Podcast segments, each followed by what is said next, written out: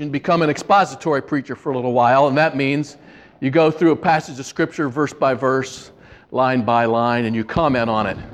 And I wanted to do so by going through one of the most beloved chapters in the whole Bible, ranking right up there with Psalm 23 for many people, and Luke 15, the story of the lost son, is John chapter 14, where Jesus is in the upper room with his disciples on the night before he's going to be crucified, and he begins to speak to them. And I wanted to go through John 14 over the next several weeks as we lead up to the season of Lent. And so that's where we are right now. John 14. I was just going to read verses 6 through 11, but for those of you who weren't here last week, I'll just start with the beginning of the chapter and so that you'll kind of be caught up. Not that I'm going to take the time to preach that whole message from last week, but if you're interested in listening to it, you can go online and listen to that message and or you can read it. Either way. Jesus in the upper rooms with the disciples says, "Don't let your hearts be troubled.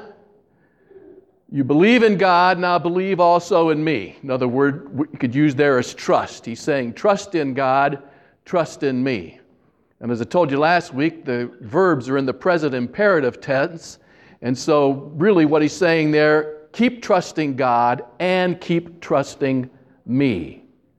For there are many rooms in my Father's house. If it weren't so, I wouldn't have told you. But now I'm going to prepare a place for you. And when everything is ready, I will come back and get you and take you to be with me so that we can be together forever. And you know the way in which I'm going. And Thomas says, We don't know the way, so how are we going to get there? And Jesus says, I am the way and the truth and the life, and no one comes to the Father except through me. Key verse from last week, and it's kind of leading us off today also I am the way and the truth and the life, and no one comes to the Father but through me. Um, of those three predicate nouns there, the way and the truth and the life, Surely the way is the most important of those three. As we saw last week, Jesus is talking about the way in which to get to his Father.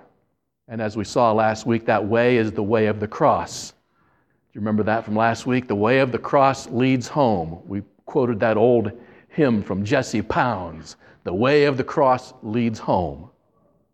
I love this verse. The way I think about it is I am the way, and that's the truth, and this truth leads to life. That's kind of what I'm thinking that Jesus is saying there. I'm the way, and that's the truth. And that truth leads to life. But we will continue on here now. From there, Jesus is kind of changing, in a sense, segueing to a new topic. If you had really known me, you would have known who my Father is. From now on, you do know him and have seen him. Philip said, Lord, show us the Father and we will be satisfied. Jesus replied, Have I been with you all this time, Philip, and yet you still don't know who I am? Anyone who has seen me has seen the Father. So why are you asking me to show him to you? Don't you believe that I am in the Father and the Father is in me? The words I speak are not my own, but my Father, who lives in me, does his work through me. Just believe that I am in the Father and the Father is in me, or at least believe because of the work you have seen me do. This ends the reading for today. The obvious uh, theme of this is Jesus and his Father. And that's what we're going to talk about today. But before we do, I'd like you to pray with me, if you would. Our Heavenly Father, this is your word. We hold it dear and precious to our hearts, especially since these words are the words of Jesus. We pray that you would help us come to greater understandings of what it means that you are the Father of Jesus and that He is in you and you're in Him. Help us to sort all this out and come to some conclusions about what this means for us today, for we ask it in the name of Jesus. Amen. So, say Peter's standing up in heaven and he's greeting the people who are coming by, and it's his job to interview them a little bit and decide who's getting in and that sort of thing. And he's kind of getting tired one day, and he happens to see Jesus come along. He says, Jesus, can you come over here and spell me for a little while? I need to go run a couple of errands. And uh, Jesus said, Yeah, I guess I think I can handle it. What do I need to do? He says, I just talk to the people about what they did on earth and decide whether or not you think they should get in or not. So Jesus says, I can handle that. And Peter goes off, and the first person to go up to Jesus is a wrinkled old man. Jesus said to him, What did you do when you were on the earth? And he said, I was a carpenter. And Jesus, reflecting back on his own boyhood experience, says, Well, uh, my father was too. He says, Did you have any family when you were on the earth? And, and this wrinkled old man says, Yeah, I had a son, but, but I lost him.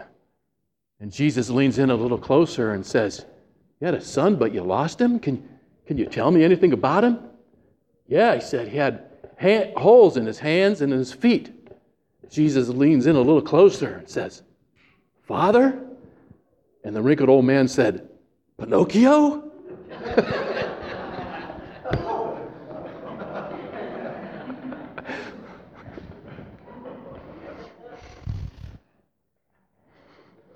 Ready to move on?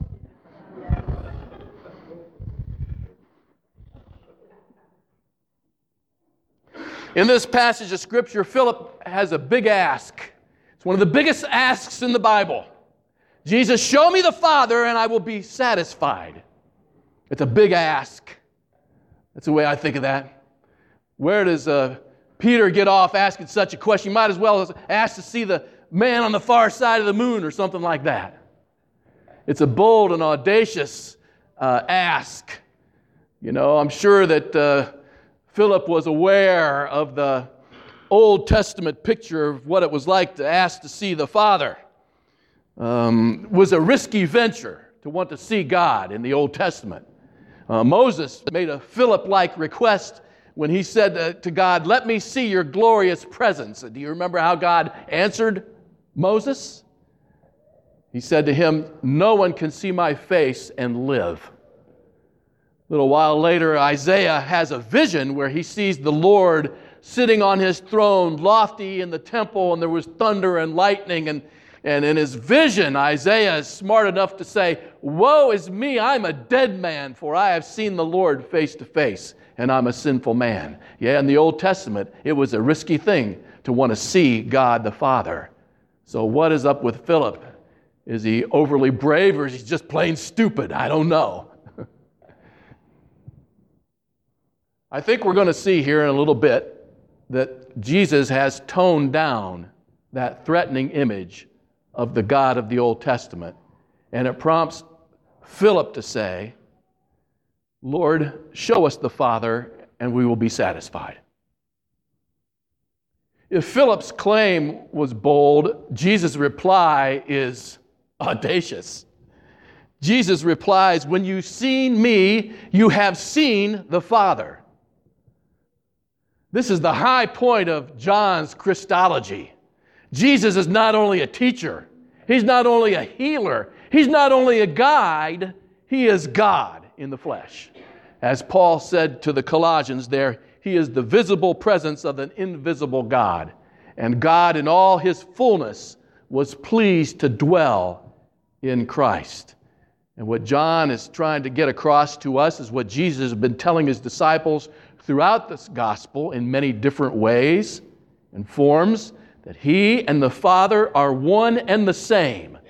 John 10 38. I and my Father are one in the same. Jesus is claiming here to be the Father. To be the Father. Uh, a third century, uh, one of the early church fathers, his name was Origen.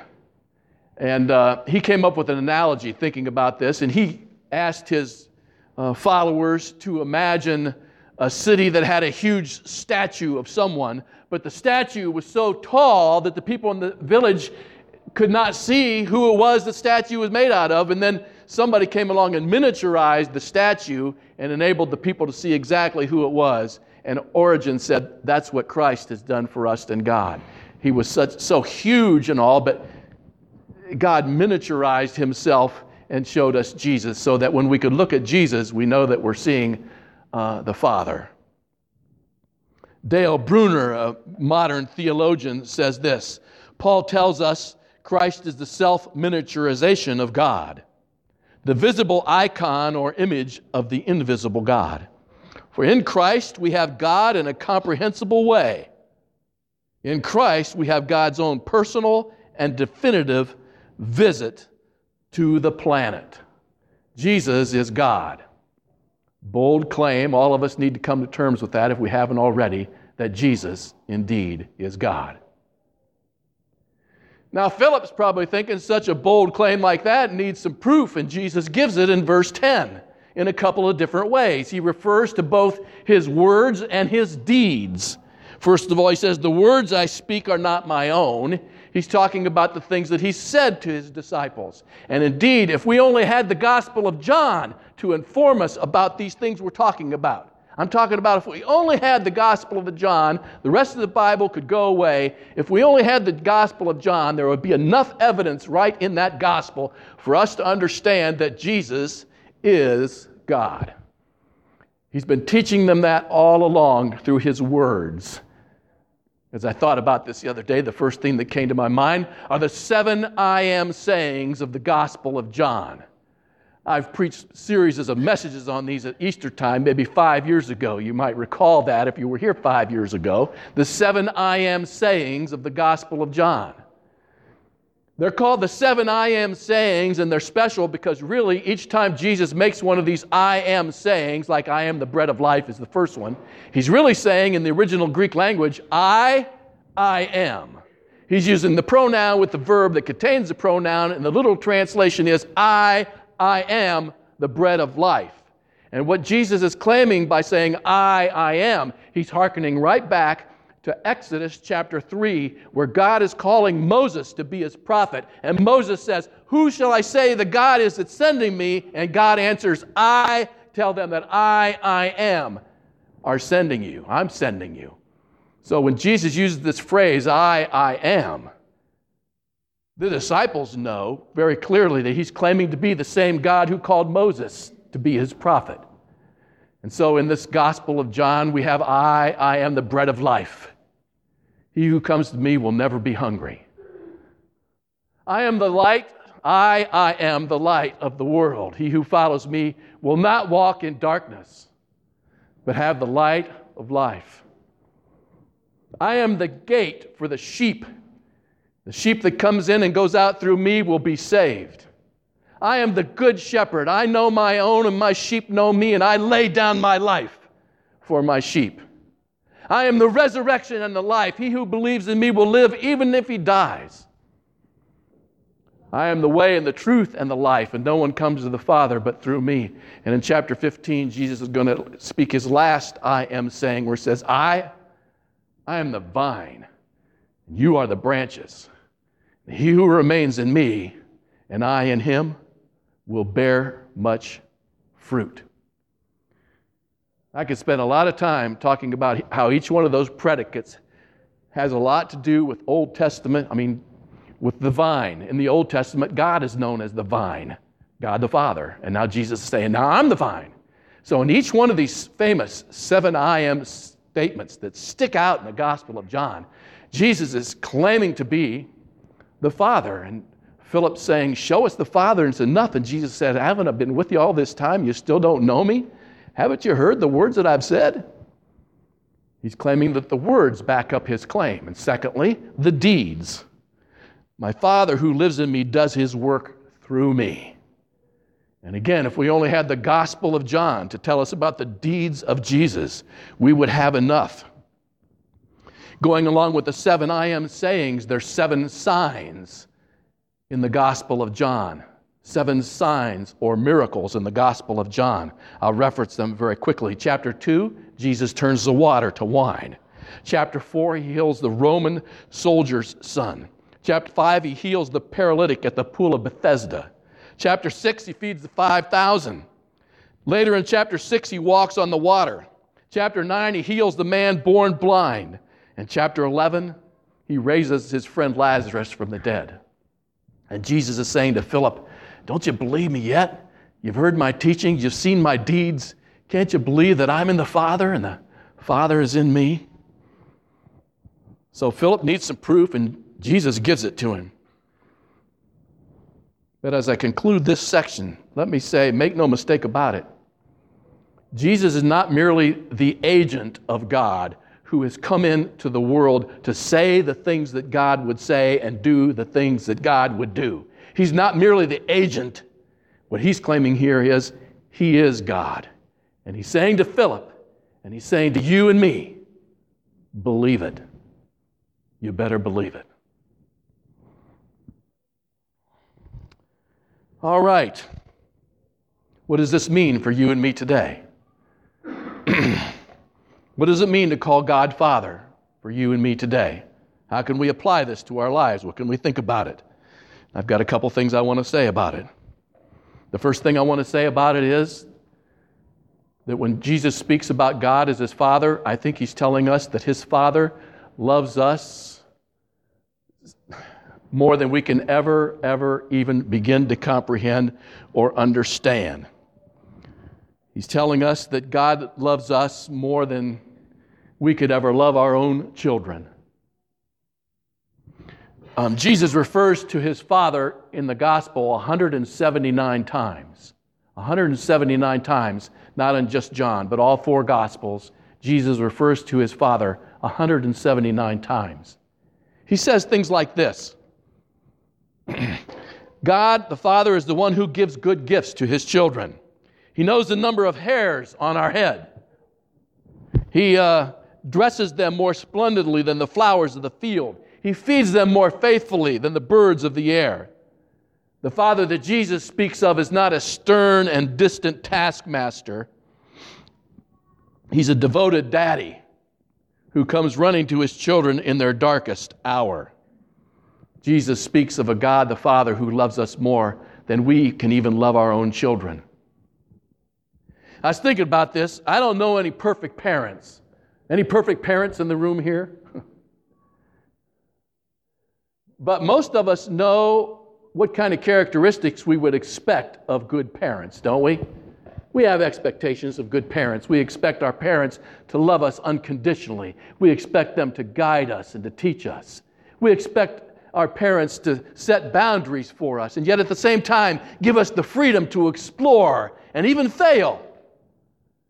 We expect our parents to pick us up when we fall and hold us when we're in pain. We expect our parents to um, believe in us when other people would doubt us. And we expect our parents to claim us in our moments of shame, don't we?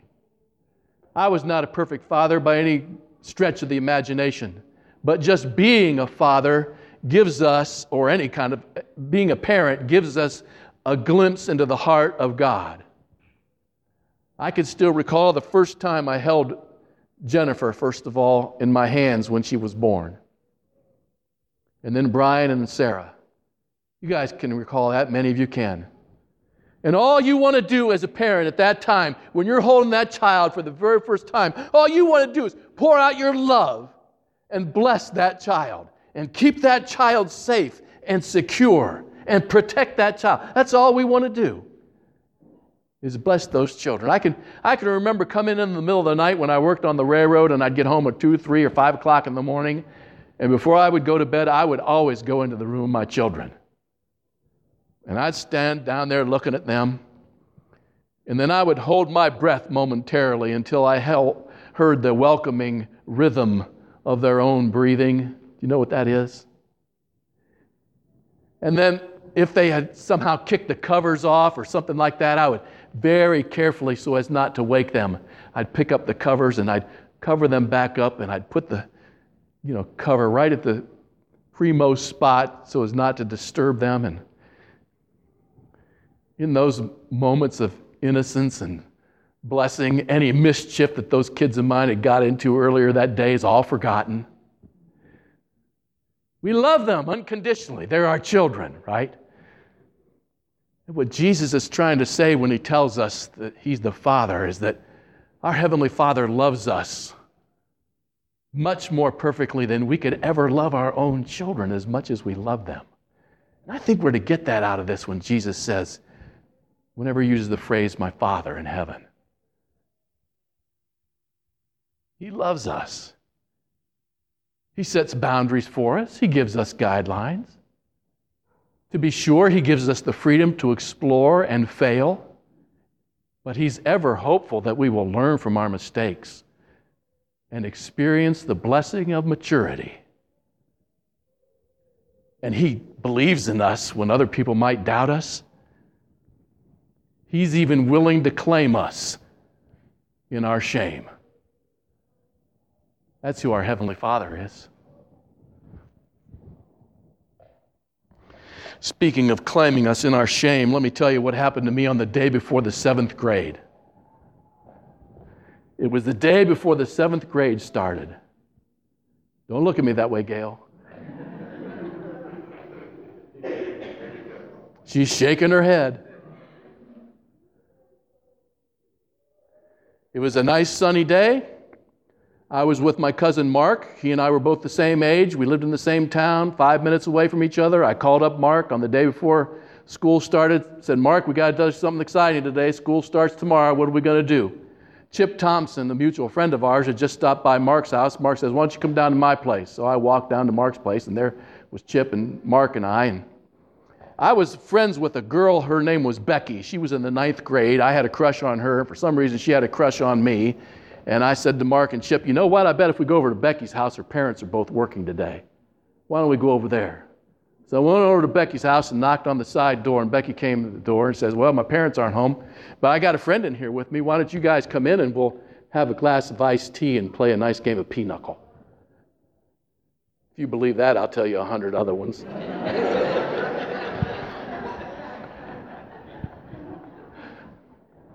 I'll spare you the details. Now, suffice it to say, a couple hours later, we were pouring copious amounts of hot coffee down Chip's throat and holding him fully clothed under a cold shower. When he got out of the shower, he was so upset with us, he said, I'm leaving. He went outside. The next door neighbor was out weeding in his garden, and Chip decided to water the flowers in the garden. I won't tell you how. About five minutes later, the Mogadore police cruiser pulled in the driveway, rounded us up, and took us to the Hooskow for a couple hours of incarceration and interrogation. Where the first thing out of my mouth was, Please don't call my mom. And the first thing out of his mouth was to pick up the phone and said, Mrs. Kmeyer, do you know where your son is? My dad was working that day my mom didn't drive, didn't have a car. So my mom told the police officer, "You're going to have to keep him down there until my husband gets home from work at 10:30 tonight." And the police officer says, "I'm not keeping him down there. I'll I'll bring him home." So he put me in the cruiser and took me home and I went in the house and he explained what they had found. And my mom said to me, "Just wait till your dad gets home." So I went down in the basement into my bedroom and I heard my dad pull in and went upstairs and was called for dinner, actually. Went upstairs and sat down at the table. And I'll never forget the moment that my eyes met my dad's eyes. And we just all sat there, all six of us, waiting and waiting, waiting for my dad to say something. And finally, I couldn't take it anymore. And I said, Dad, aren't you going to say something? And he looked at me and he said, Let's have dinner, son. And in my moment of shame, he claimed me and reminded me that I was still his son. Now, to be sure, he grounded me until Christmas. but he let me know that I was still his son. And I'm here to let you know that our Heavenly Father knows us through and through. And even though we sometimes feel like we don't deserve His love, He claims us even in our deepest moments of shame. This is how much God the Father loves us. And ultimately, God loves us so much that He went to the cross. I couldn't bypass this because I was thinking about Philip.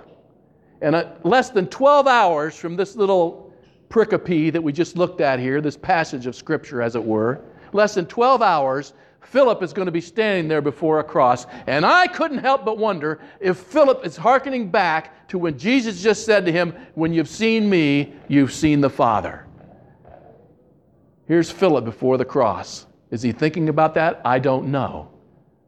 But when Jesus talks about the Father loving us so much and that he and the Father are one in the same, we cannot pass by this scripture without realizing that God loves us so much. I mean, here what we have is God on a cross. God on a cross. We can't even begin to hardly fathom that. We can imagine easily a God who punishes, but a God who would willingly go to a cross for you and for me.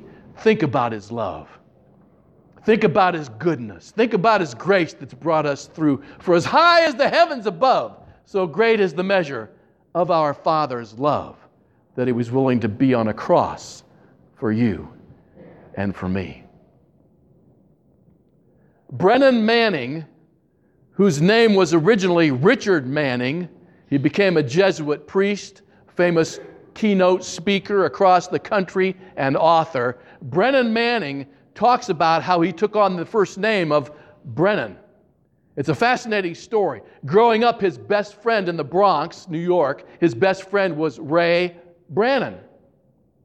And uh, they did everything together. They went to school together. They bought a car together and shared it. Uh, they double dated together. They did everything together. They joined the army together, went through boot camp together, and even fought together in the Korean War.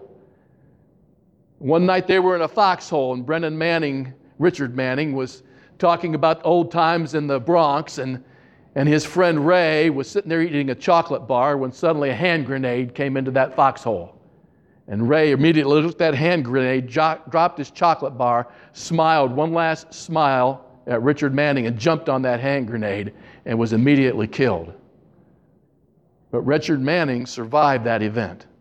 Years later, he talks about going to visit Ray's mother in an apartment in the Bronx. And they're sitting there talking through the evening, having a cup of tea.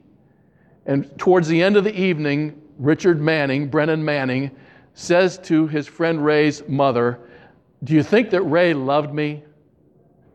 And Ray's mother got up off the couch and put her finger in his face. What more could he do to you to show you how much love that he had for you? And Brennan Manning says that right then and right there, he had an epiphany he saw himself before the cross. Sometimes he wondered, Does God really love me? And he saw Jesus' mother Mary come up to him and said, What more could he do for you than what he's doing right now? God on a cross. And so when Brennan Manning became a priest, he was encouraged the kind of priest he became, they had to take the first name of a saint. And that's why he took the name and became known as Brennan Manning, for his friend Ray gave his life for him. But the epiphany of seeing God uh, on the cross there, and what more could he do for you? And sometimes we wonder if God loves us. But what this image of God is showing us is that no matter what happens, no matter how far we think we've sunk or how far we are away from God, this image of God is telling us He can reach down and pick us up and bring us to Himself through His love and His grace. Uh, there's this story back in 1989, an earthquake happened in Armenia. Over 30,000 people were killed in this earthquake in 1989. There was a father whose son was going to school. This father's mantra for his son all throughout his life was, I will always be there for you, son. And he went down to the school to see what happened to the school after the earthquake, and the school was flattened. And this mantra that he had told his son all these years growing up, I'll never, I'll always be there for you, son. It kept going through his head. He didn't know what else to do. So he remembered that his schoolroom was in the back right hand corner of the school, and he went back there and started digging through rubble. He dug for six or eight hours, and other parents who had come by began to tell him, you know what, it's no use, they're all dead by now. And he would just look up at these other parents and he'd say, Are you going to help me now? After 12 hours, a, a policeman came by and said, It's no use, you might as well go home. And he looked at the policeman and said, Are you going to help me now? 24 hours, some firemen came by and said, You might as well give up. He looked at the fireman and said, You're going to help me now? This father kept digging and digging and digging through the rubble for 24, 36, and in the 38th hour, he pulled a boulder back and heard some kids talking. He said, Armand! His son was Armand. He yelled out his son's name and he said, Father! And then he said something else that was very important to this father. He said, There are two of my friends here with me. I've been telling them that you said you would always be there for me. I've been telling them just wait long enough. My dad will come and save us. And when he saves me, he will save you too. Thanks, Father, he said, for never giving up on me. It's a great story. And the Father would never give up on any of us. Never give up on any of us. And now I found the greatest love of all is mine since you laid down your life, the perfect sacrifice. Majesty, majesty, your grace has found me just as I am, empty handed, but alive in your hand. This is our Heavenly Father. Will you pray with me? Gracious God, our Heavenly Father, we thank you for the words of Jesus, for those words that fell from his lips in the upper room, whereby he claimed that he and the Father were one and the same. Help us not only to believe this truth, but experience it in our lives as the greatest love of all. No matter who we are or what we've done, we are welcome to come home to you, our Heavenly Father, through our faith in God on a cross. I pray for any in this room who might be coming to that conclusion for the first time today that you would lead them by the way of the cross. Forgive our sin. Come into our lives. Help us to begin to live for you. We ask in the name of Jesus. Amen.